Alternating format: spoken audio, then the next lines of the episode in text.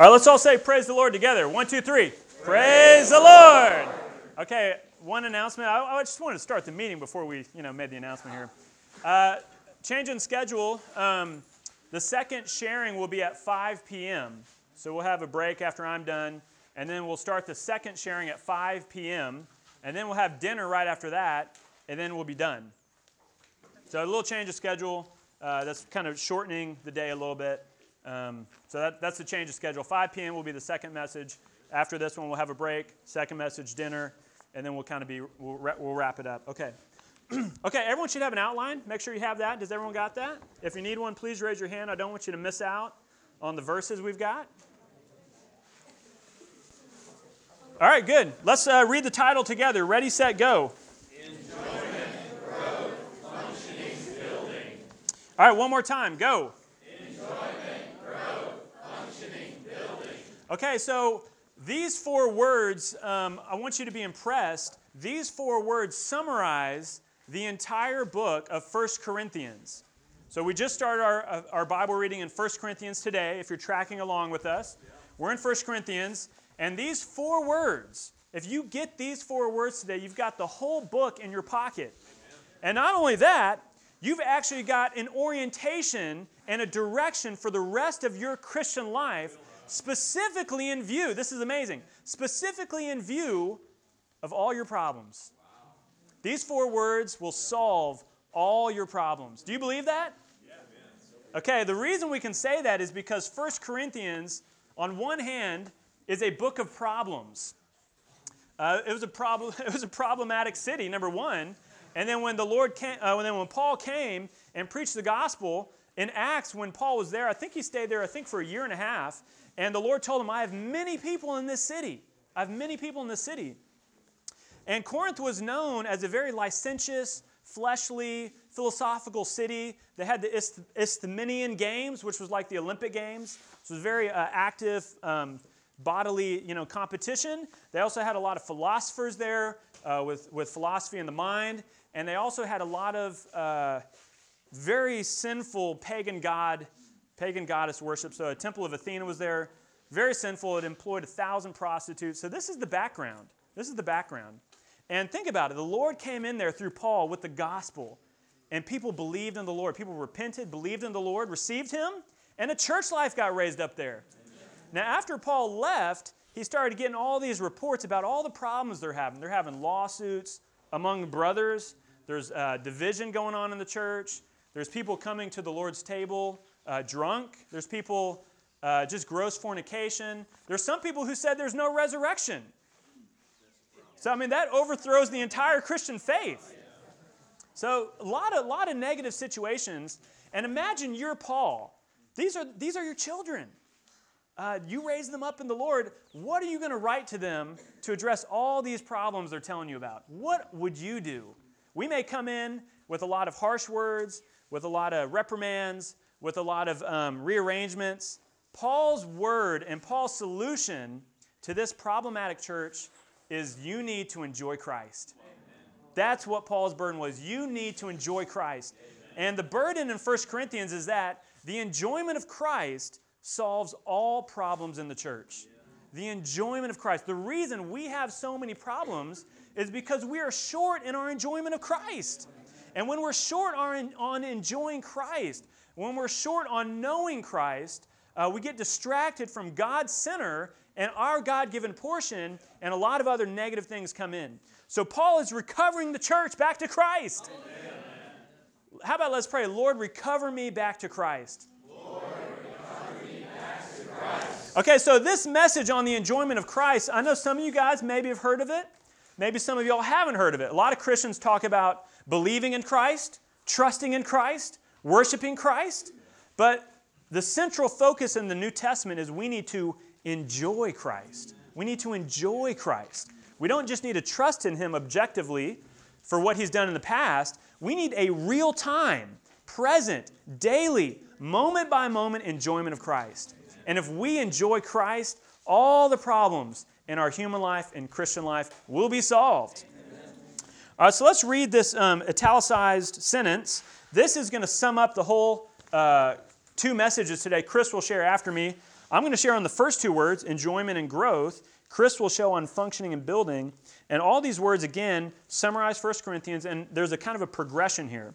So let's read all together the, the italicized portion. Y'all see that? Ready, set, go.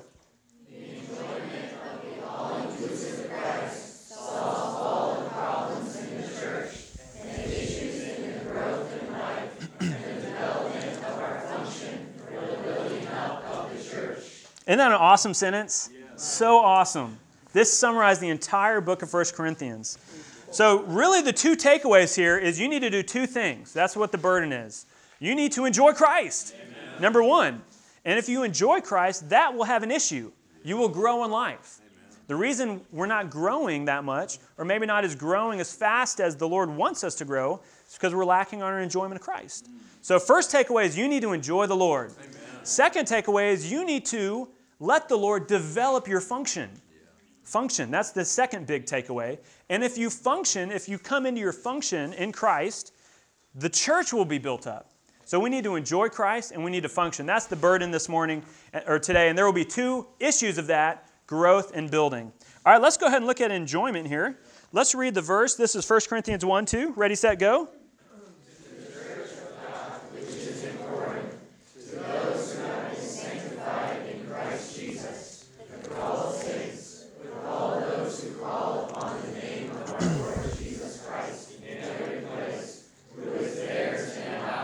Okay, underline, if you got a pen, you probably want, want to be using your pen. Underline, or at least mentally underline, theirs and ours. Theirs and ours. What this is saying is uh, Christ is theirs and ours. In other words, Christ is the portion of all believers.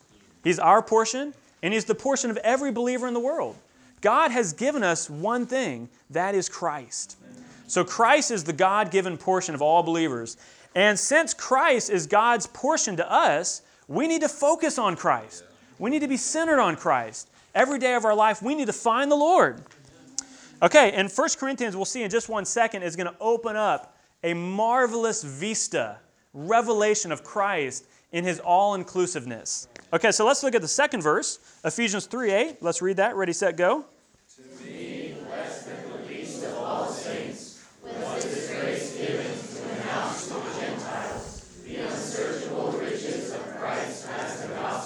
All right, so underline this phrase the unsearchable riches of Christ.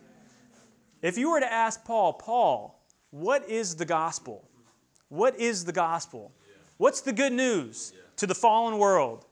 It's not just Christ died for your sins. That's only base basic. That's point one.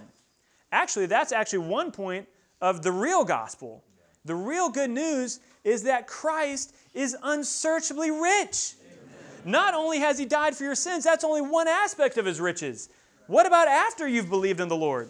You still have problems. So Christ is unsearchably rich to meet every problem in the church life. And Paul's burden in 1 Corinthians is unveiling the all inclusiveness of Christ. Isn't that awesome? So the more you know, the more revelation and experience you have of Christ, the more gospel you have. The more you know Christ, the more you see Christ, the more you experience Christ, the more good news you have. And now I want you to think about this. I want you to think about this. How many aspects of Christ do we really know and enjoy? If I were to ask you to stand up, you know, um, Hudson, if I were to ask you to stand up and just tell me, tell me as many aspects of Christ as you know. I mean, how many do you think you'd get to? now I'd be like a lot, maybe, can't think of. I mean, without looking at the paper, of course. yeah. No, I mean, that, I, I, think, I think if you were to ask most Christians, hey, who is Christ? Who is Christ? Tell me everything you know about who this person is. You know, I think people would say he's our Redeemer, he's our Savior, he's our Lord, he's our King. Maybe a little bit more advanced believers would say he's our prophet and he's our priest. Um, but after that, what else is he? Maybe someone will say he's the head of the church, maybe, you know. That'd probably be pretty advanced. Okay, the New Testament has over 300 aspects of who Christ is. Over 300 aspects of the person of Christ. And that is God's portion to us. for our enjoyment and experience. God has so much Christ. We need to come up to the biblical standard of who Christ is. Amen. Do we know this Christ? That's point one. And number two, if we know him, do we experience him? So, for instance, um, I wish Connor was here today. He couldn't make it. Me and him are studying the book of Hebrews this entire semester. And let me tell you this Have you ever heard that Christ is an apostle? Have you ever heard that? Hebrews 3:1. Holy brothers, consider the apostle and high priest of our calling, Jesus. Jesus is an apostle. What does that mean? Kelly, have you ever heard that? What does that mean? Jesus is an apostle for us. It's amazing. If, if you get into it, it's amazing. Compared to Moses, Moses was sent by God in Egypt to Egypt. He was the first apostle in the Bible. Apostle means sent one. God sent Moses to the children of Israel in Egypt to do what? Somebody tell me, why did God send Moses to Egypt? Bring the people out of Egypt. That's only part one. It's only part one. Do y'all hear what Carl said? Bring the people out from Egypt. And bring them to the good land.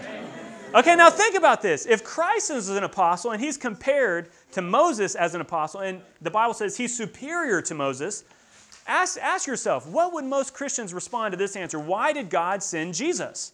Wouldn't most people say, to save us from the slavery and tyranny of sin and rescue us from the world and redeem us?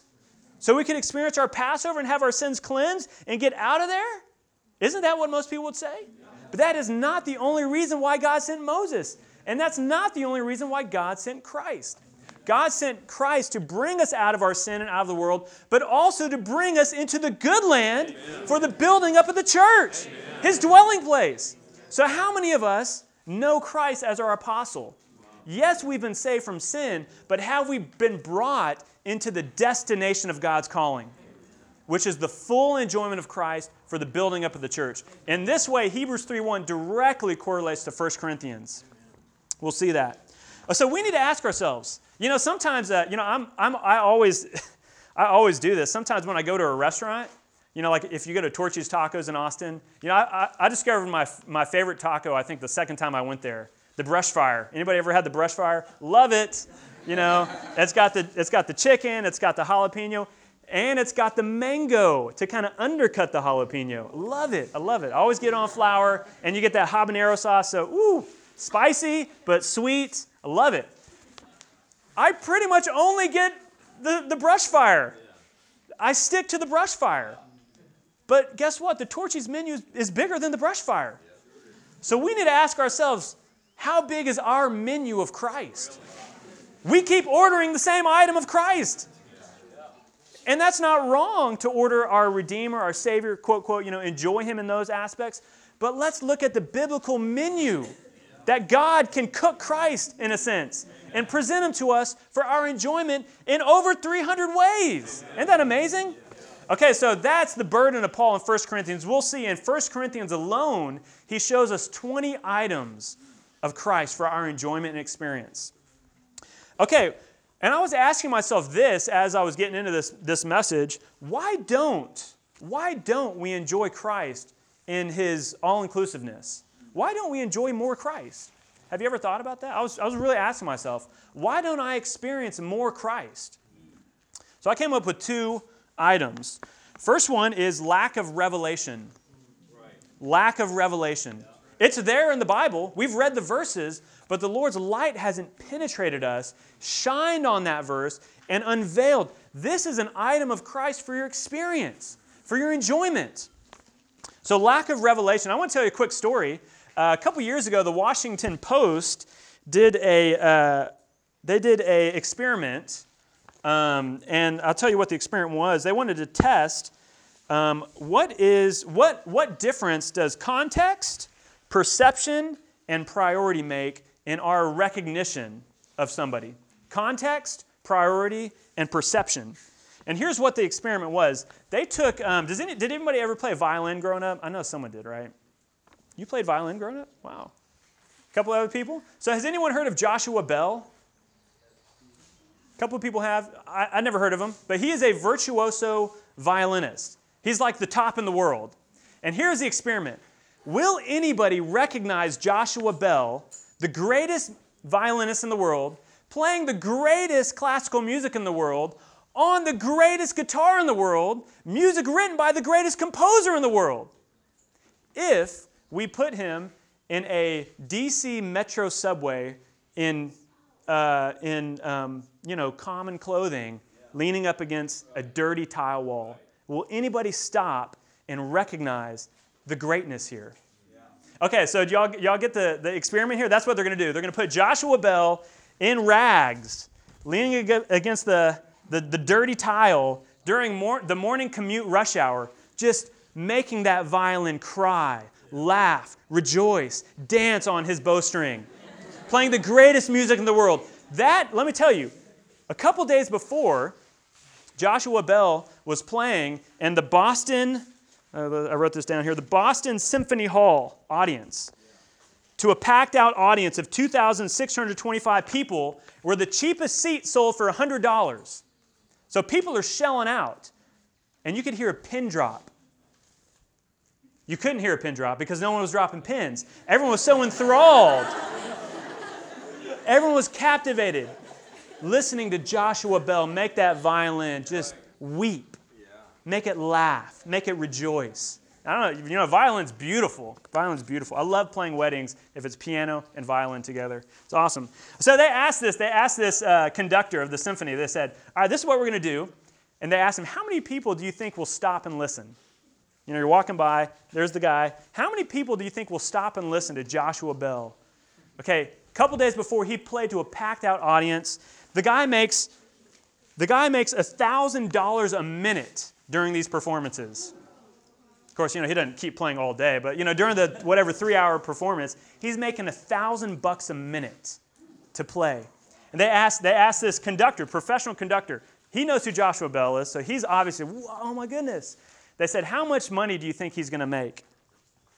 So he, he said this big amount. He said this big amount.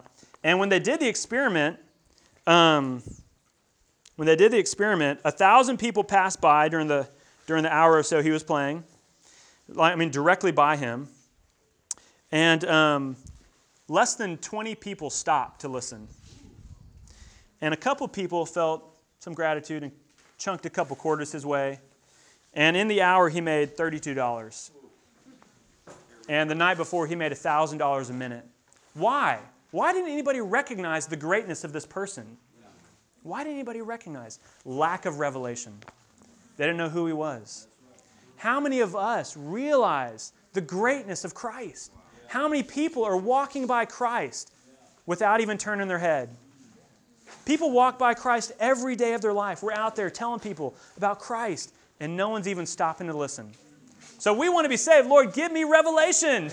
Increase my revelation of who you are. Okay, what's our second problem? What's our second problem? Our first problem, the, the reason we don't experience Christ, lack of revelation. Our second problem is lack of dependence, insufficient dependence. And so, although we may see Christ, we may be beginning to see Christ, we may not realize how much we need Him. And so, because of that, we don't depend on Him. God sent us not only a Savior, but a person to lead us into His eternal purpose, and we don't even recognize our need for Him. So, in my experience, I'm starting to realize that anytime the Lord wants to reveal a new aspect of Christ to us, He will give us a simultaneous revelation of our need for Him. So He may lead us through a negative experience to expose us, to expose how needy we are, so that when the revelation comes, we will recognize our need for Christ. Amen? Okay, so so awesome. So this is the unsearchable riches of Christ as the gospel. Okay, let's go on to um, let's go on to look at some of these riches here in 1 Corinthians. So y'all see in the box here, this is the 20 items. Let's just do this. Let's have brothers and sisters alternate. We'll read through these, and I'll just make a couple comments on some of them. So let's just alternate, brother, sister. Just read the thing. Don't read the uh, actual verse reference. Brothers, ready, set, go. Our God-given portion. God's power. God's wisdom.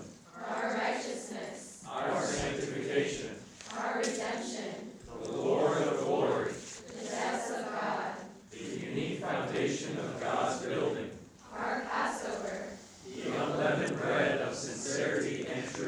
Mm. Amen.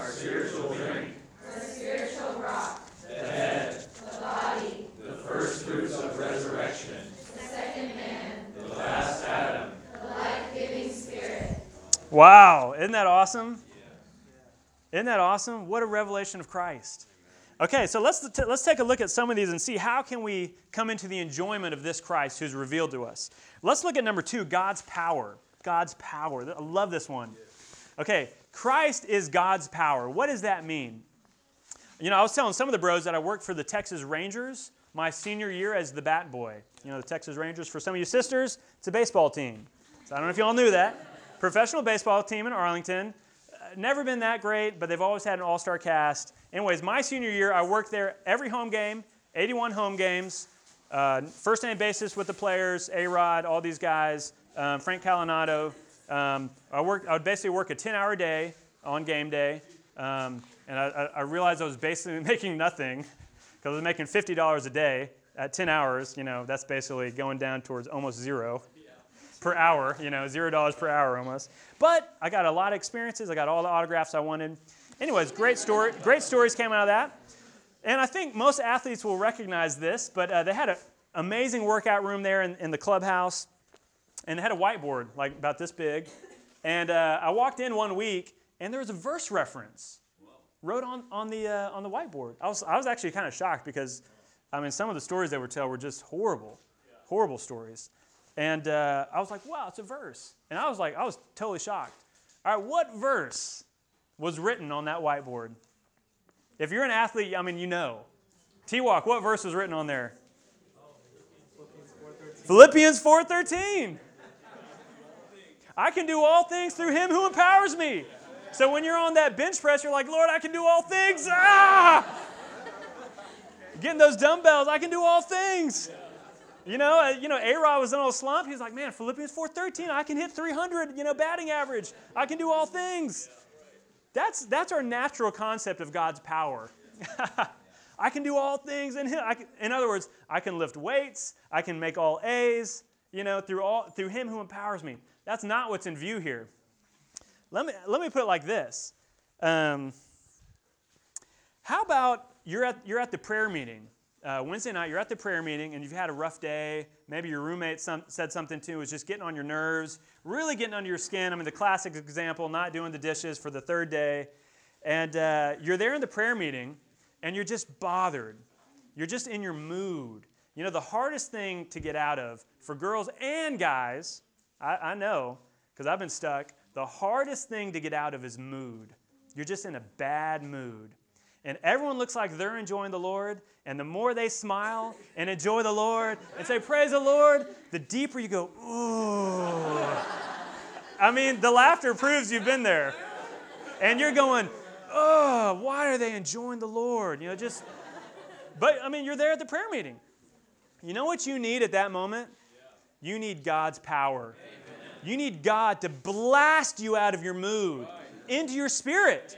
That's why Ephesians 3:16 Paul prayed that the Father would strengthen us with power into our inner man.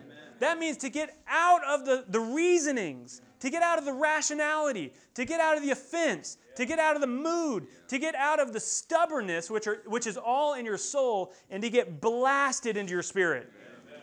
So when next time you're there, you just need to pray by faith, Lord, empower me into my spirit. Thank you, you are God's power. See, if we didn't realize that Christ is God's power, we might not experience Him like that. But now that we get that revelation, at least we're oriented and we can start making progress to enjoying Him as our power. Isn't that awesome? I love that. I love that. We have a spirit of power because Christ is the power of God in our spirit. All right, let's look at another one here. Uh, number eight, the depths of God. The depths of God. Did you realize God has depths? You realize God has depths? Does, has anybody seen those motivational posters with the iceberg? Anybody ever seen that? Yeah. And you know what, what's the point they're making? It's just you're only scratching the surface. Exactly. I, I don't know what the stat is, but it's like 10% or maybe 30% of the iceberg is above water, and then the rest is just, you know, it just goes down. It's pretty amazing. I saw one with like something like unseen depths. That was written at the bottom. So Christ is the depths of God. Isn't that amazing? And we'll see at the end here, uh, that means Christ is all these deep things of God for our experience. And 1 Corinthians 2 9, we'll, we'll really look at it in a little bit. It says, Things which eye has not seen. You haven't seen the bottom of that iceberg.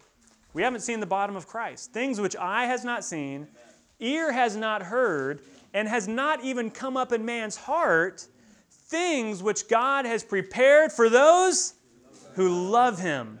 Who love him. For the Spirit searches all things, even the depths of God. So when we say, Lord Jesus, I love you, the Spirit is activated to do active research, to go down to a deep, deep dive into God's depths and bring up a new aspect of Christ for our enjoyment. Isn't that awesome? The depths of God, active research. This Greek word implies accurate knowledge gained by exploring. The Spirit of God explores the depths of God concerning Christ and shows them to us in our spirit for our realization and participation. Isn't that amazing? All right, let's look at uh, one, uh, two more here. Let's look at number 14. Uh, no, yeah, 14, the spiritual rock. Spiritual rock. So I've always loved this one. The first time I heard this, I always loved it. I always loved this aspect of Christ. In the Old Testament, Paul says in 1 Corinthians 10 that in the wilderness journey, which lasted 40 years, guess what? A rock was following them. So imagine enchanted rock. You know, I mean, I just imagine the conversations. You're like in the in the in the camp. You know, you're laying down at night before you go to bed. And you're like, dude, uh, you noticed that rock? Um, I'm pretty sure we passed that a week ago. And you're like, nah, dude, that's a new rock. And you're like, I think it's following us. Paul says the rock followed them. Enchanted rock, man. A year later, you're like, it's still there. I mean, a little creepy. And Paul says in 1 Corinthians, get this 1 Corinthians uh, 10 4, the rock was Christ. The rock was Christ. Okay, that rock was smitten by Moses' rod and outflowed living water to quench the people's thirst. So, what does this mean to experience Christ as our rock who follows us? It means in any situation, you're not there alone. Christ is following you into that environment. And the, reasons he, the reason he's following you into that environment so he could supply you with living water. And the thing we need to do is, since the rock is following us, we need to turn to the rock. We need to turn to the Lord. And we need to speak to the Lord. Lord, here I am. Thank you for following me into this tough situation. Lord, supply me. Flow yourself into my spirit. Isn't that a juicy portion? Love that. The brothers shared that when I was in college. I've never forgotten it. Okay, last one I want to look at is number 15, the head. 15, the head. The head here is actually the head of every individual believer. If you look at the context of this chapter, it's not actually the head of the body of Christ per se in that sense. That's normally how we think of the head. Here it says, the Lord is the head of every man, every individual believer. And the Lord touched me with this when I was working. Um, I was working after college uh, in architectural engineering. And when the economy uh, tanked, I got laid off. And it was a rough experience. I was, I mean, I was in tears. Me and my wife, we had a mortgage that was really dependent on both of our incomes. And I was, I mean, I, I got called into the office. I was working that morning. Can you believe that? And I knew there was going to be a layoff, and people started get, getting called into the office. And I just thought, you know what? I better just put my pen down and see what happens. And sure enough, they go, uh, Kyle Barton, please come to the front, front office.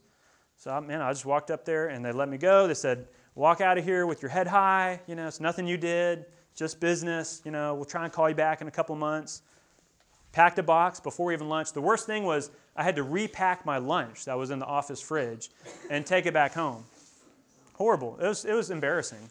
And the, to make matters worse, my whole family was in town and they were at my house in the morning. And I'm driving back home and I was just praying, Lord, please don't let them be home. I was like, Lord, please just, just give me some minutes to just, you know, cr- crawl up in a corner. And guess what? I walk in the front door and my mom's like, Why are you home so early? And I was like, I was so embarrassed. I was so embarrassed. Anyways, I told them I lost my job. So, anyways, when you lose your job, what do you do? I mean, after you cry and you kind of, you're just like, oh. What do you do when you lose your job, right? You look for a new job. So I was just looking for a new job. And I was we were in the home meeting at the Manifolds, and it was so sovereign the Lord. We were reading in the life study of Genesis on the part, the, the reason for man's first fall. The reason for man's first fall. And the reason for man's first fall was that Eve didn't consult her head. She didn't consult her head and engaged with the serpent directly. Now, that's not a, a slander on the females. We all do that. We don't consult Christ, our head. And I was just going in, you know, I was just going in autopilot, going, uh, well, I lost my job, I need a new job. And the Lord touched me with that. He said, You need to slow down and you need to consult me. I'm in this. And then after a couple months, I was praying with some brothers, and I realized the Lord came into my life and graciously, He graciously removed that job. And because of that, I went to the training, I went to the Bible college, and now I'm serving the Lord. I wouldn't trade that experience for anything. And I was in danger of missing it because I was living on autopilot and about to not consult my head. So, anyways, I love this point. He's our head. Consult him in everything. Consult him in everything. Amen. Okay, let's go on here. Let's look at 1 Corinthians 1 9. This is going to be a really good portion. Let's read the verse together. God is faithful.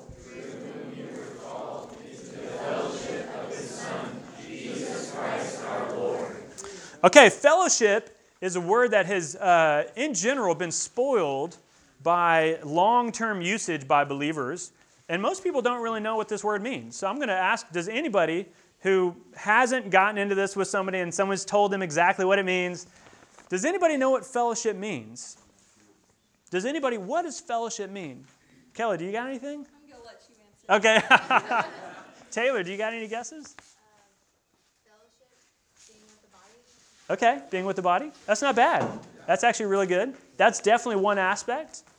Anybody else have anything? What does fellowship mean? Specifically, in view of this verse, God has called us into the fellowship of His Son. What does that mean? To be, to be fellows. To be, to be fellows. Okay, that's, uh, that's actually pretty close. To be fellows. Anybody, anybody got anything else? Omar, what you got? To what? To behold? To be called? Okay, but it says God called us into fellowship. So what's the fellowship God called us into? See, we should never take for granted the biblical words because it's God's revelation to us. Okay, let me tell you, fellowship means, mainly means two things. Fellowship means joint participation, that's number one, joint participation, and it means mutual enjoyment. Joint participation and mutual enjoyment.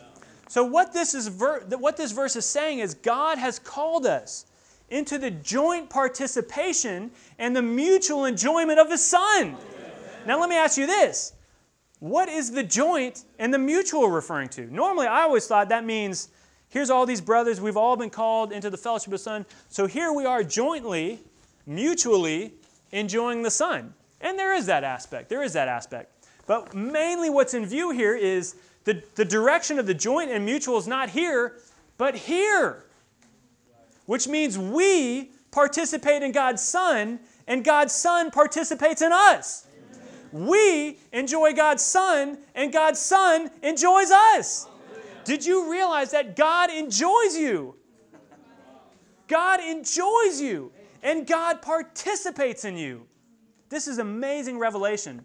So, this thought, God has called us to this, to enjoy Christ, and God has called us for Christ to enjoy us. This should liberate us in our times with the Lord from trying to think of bad things to say about ourselves. It's possible to spend your entire time with the Lord and leave more discouraged than when you started being with the Lord.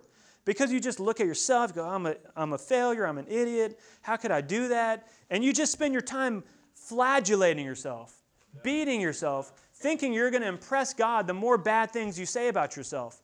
You need to say, Lord, I did do that. Thank you for the blood. I confess, and I'm back. Lord, I'm back to enjoy you. And I'm back for you to enjoy me. Okay, now if you're not impressed, if you're if you're not quite convinced yet, I've got a couple verses. Let's look at these here. Psalm 16:11 is going to show our enjoyment of Christ. I love this. They're both in the same chapter. And chapter 16, uh, and verse 3, is going to show the Lord's enjoyment of us. All right, so let's read 16 11. Ready, set, go.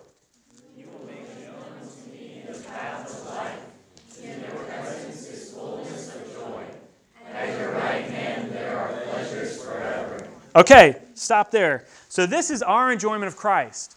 In your, in your presence is fullness of joy. And at your right hand there are pleasures forever. So one time the Lord touched me. I was, I was at a restaurant, and there were some guys at the table next to me, and they were just, they were, I mean, they looked like unbelievers, but they were, you know, they were, they were just drinking, they were cussing, they were laughing. And in a sense, part of me just kind of looked at them. I, I was honestly, honestly, I was a little jealous. They looked like they were having fun. Has anyone been in that situation? You look at your, your unbelieving friends and you just, Lord, why can't I have that kind of enjoyment, you know? Why can't I enjoy? And the Lord showed me that at that time, He goes, Don't be jealous of their enjoyment. They are enjoying, but the Bible calls that the temporary enjoyment of sin. Don't be jealous of their enjoyment. You have an enjoyment that's much higher, that's much richer, and that's much longer lasting. At his right hand are pleasures forever. Isn't that amazing? So, Christians should not be unhappy people. We should not be stoical. We should be the most happy people because we're enjoying the highest joy. Okay, now let's look at verse 3. Let's read that. Ready, set, go.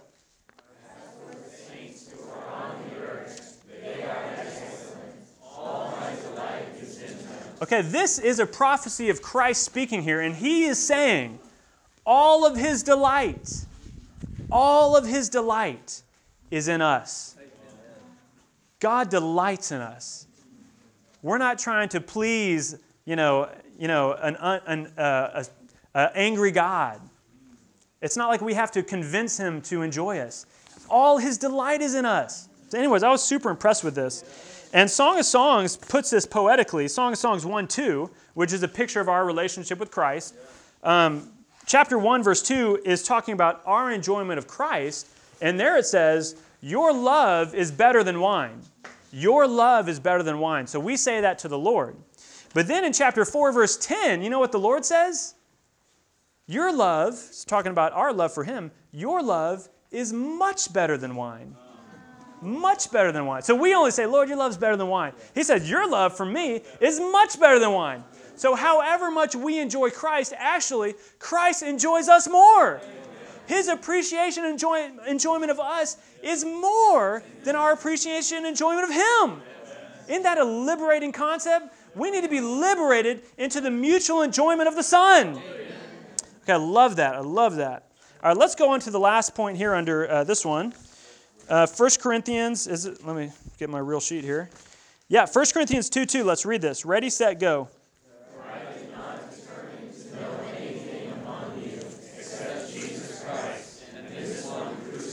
Okay, so based on everything we've seen so far, we need to determine one thing. Lord, I determine to know Christ, not to know anything else. I don't want to know character improvement. I don't want to know you know, morality in that sense of just being a good person. I want to know Christ. Amen. And Paul's life, Paul's life was a quest to know Christ. I want to show you this real quick. His life was a quest. On the day he met the Lord, does anybody know what he asked the Lord? Remember, he was on his horse riding to uh, Damascus to persecute the believers. The Lord shined from heaven, a light beyond the, the brightness of the sun. He fell down and he heard a voice in the Hebrew dialect saying, Saul, Saul, why are you persecuting me? And what did he say? Who are you, Lord? The first question Paul asked Christ was, Who are you? We need to ask, Lord, who are you? And from day one of him being converted as a Christian, his entire life was a quest to get to know this person. We see this because in Philippians 3:10, which is 26 years later, he says, to know him. I'm still on this quest. I want to know him. Paul didn't plateau in his pursuit of Christ. It's like that rock. It just went up and up and up. And 26 years later, he's still going up in his pursuit to know Christ. And then the last book he wrote, 2 Timothy 1:12, he finally says this at the end of his life, I know whom I've believed. I know whom I've believed. So we want to be like Paul on this quest, getting to know Christ. We shouldn't be ashamed or, you know, feel, feel condemnation, but we need to realize, Lord, I want to be on the quest to know you. And at the end of my life, I want to be able to say, like Paul, I know who, him whom I believed. Okay, so let's look at this real quick how to enjoy Christ in 1 Corinthians. So 1 Corinthians does not only show us the enjoyment of Christ in 20 aspects, it shows us the secret. I love this. The secret to enjoying Christ. Let's read just point one, two, three, just up to the hyphen. Ready, set, go. One. Two. Three. Okay, this is the secret to enjoying Christ. Verse one, verse two in chapter one, right at the beginning, we read it. To those who call on the Lord in every place. So, what should we do out here in Enchanted Rock? How about let's call on the Lord three times? Oh, Lord Jesus. Oh, Lord Jesus. Oh, Lord Jesus. We need to be recovered to our amazement at calling on the Lord. We can enjoy all his riches by calling on his name. We need to be recovered to this and call in every place. Okay, number two, loving the Lord. We've already looked at that. We need to love the Lord. Not just believe him and trust him, but Lord Jesus, I love you. We should say that every morning. Lord Jesus, I love you. First thing when we wake up and we come back into consciousness, oh Lord Jesus, I love you. And number three, we need to feast on the Lord. We need to keep the feast. That's what 1 Corinthians 5 8 says. Keep the feast. That means the entire Christian life should be a life of feasting. And to have a feast, guess what, guess what you need? Food. And guess what else you need? A mouth. And you need people. I mean, it'd be a pretty lonely feast if you're just there by yourself. But a feast is with multiple believers. So, although individually you need to call on the Lord, individually you need to love the Lord. That's personal, that's private, that's affectionate. You need to come together with some other lovers and callers and feast on the Lord. And I want to read you this verse. It's Deuteronomy 16, 15, and 16. It says this You shall keep the feast to Jehovah your God for seven days in the place which Jehovah will choose, for Jehovah your God will bless you in all your produce and in all your undertakings. Therefore, you shall be nothing but joyful. So when we come together with the Lord's blessing, we're offering up what we've enjoyed of Christ. We should be nothing but joyful. It's a secret to enjoying Christ. All right, we'll just kind of finish off here um, with these last couple points. I don't have too much to say because, again, if we enjoy Christ, we will experience the growth in life automatically. Oh, actually, I, I got one application here. Let's go ahead and read brothers on 1 Corinthians 3 1 and 2, sisters on 3 6, all together on 3 9. Brothers, ready, set, go. And I, brothers, was not able to speak to you As a spiritual man, I asked to bless you. I asked to infinity in Christ. I gave you milk to drink, not solid food. For you were not yet able to receive it. But neither yet now are you available. Sisters.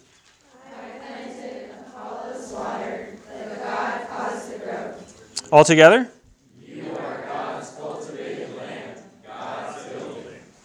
Okay, um, so here again is the, uh, the issue with the Corinthian believers. They were infants, so they needed to grow. And to grow, they needed to start enjoying Christ, be brought back to God's portion and God's center for them.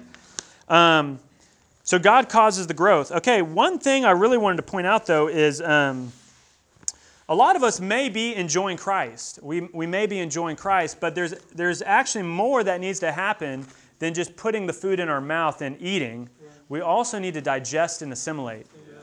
And so some of us at periods in our life suffer from spiritual indigestion.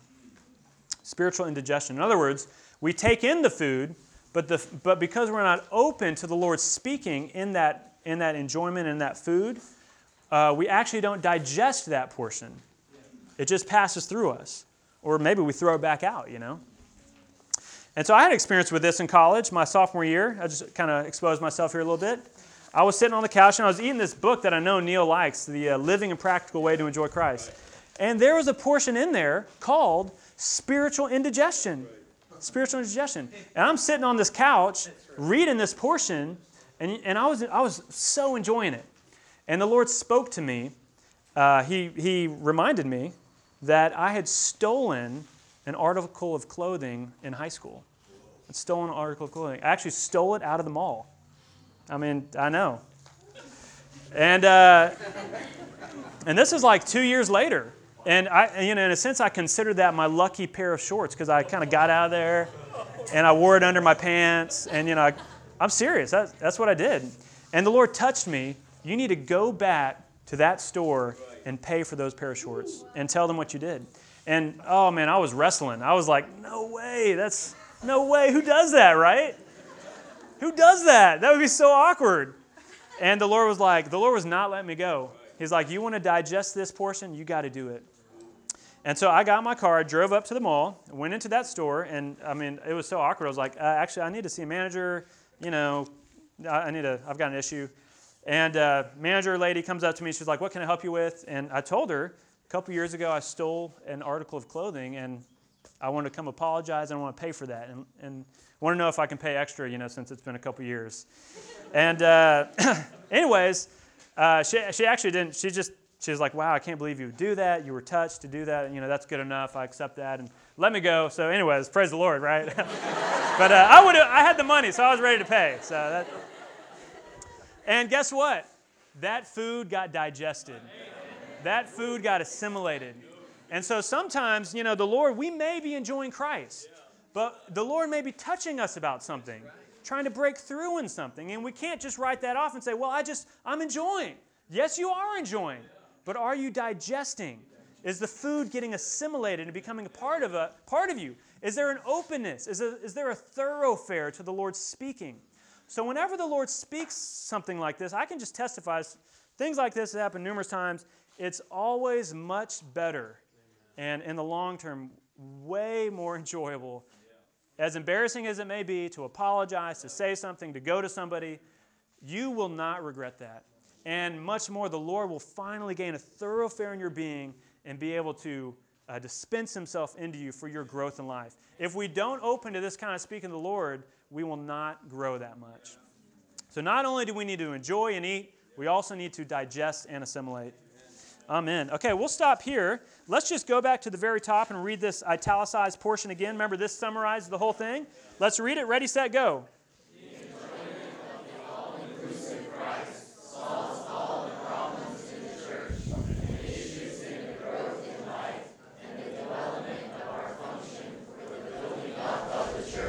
Okay, let's just take a minute, pray with your neighbor two by two for anything the Lord spoke to you and touched you about, and then we'll uh, turn over to the brother and see what to do next.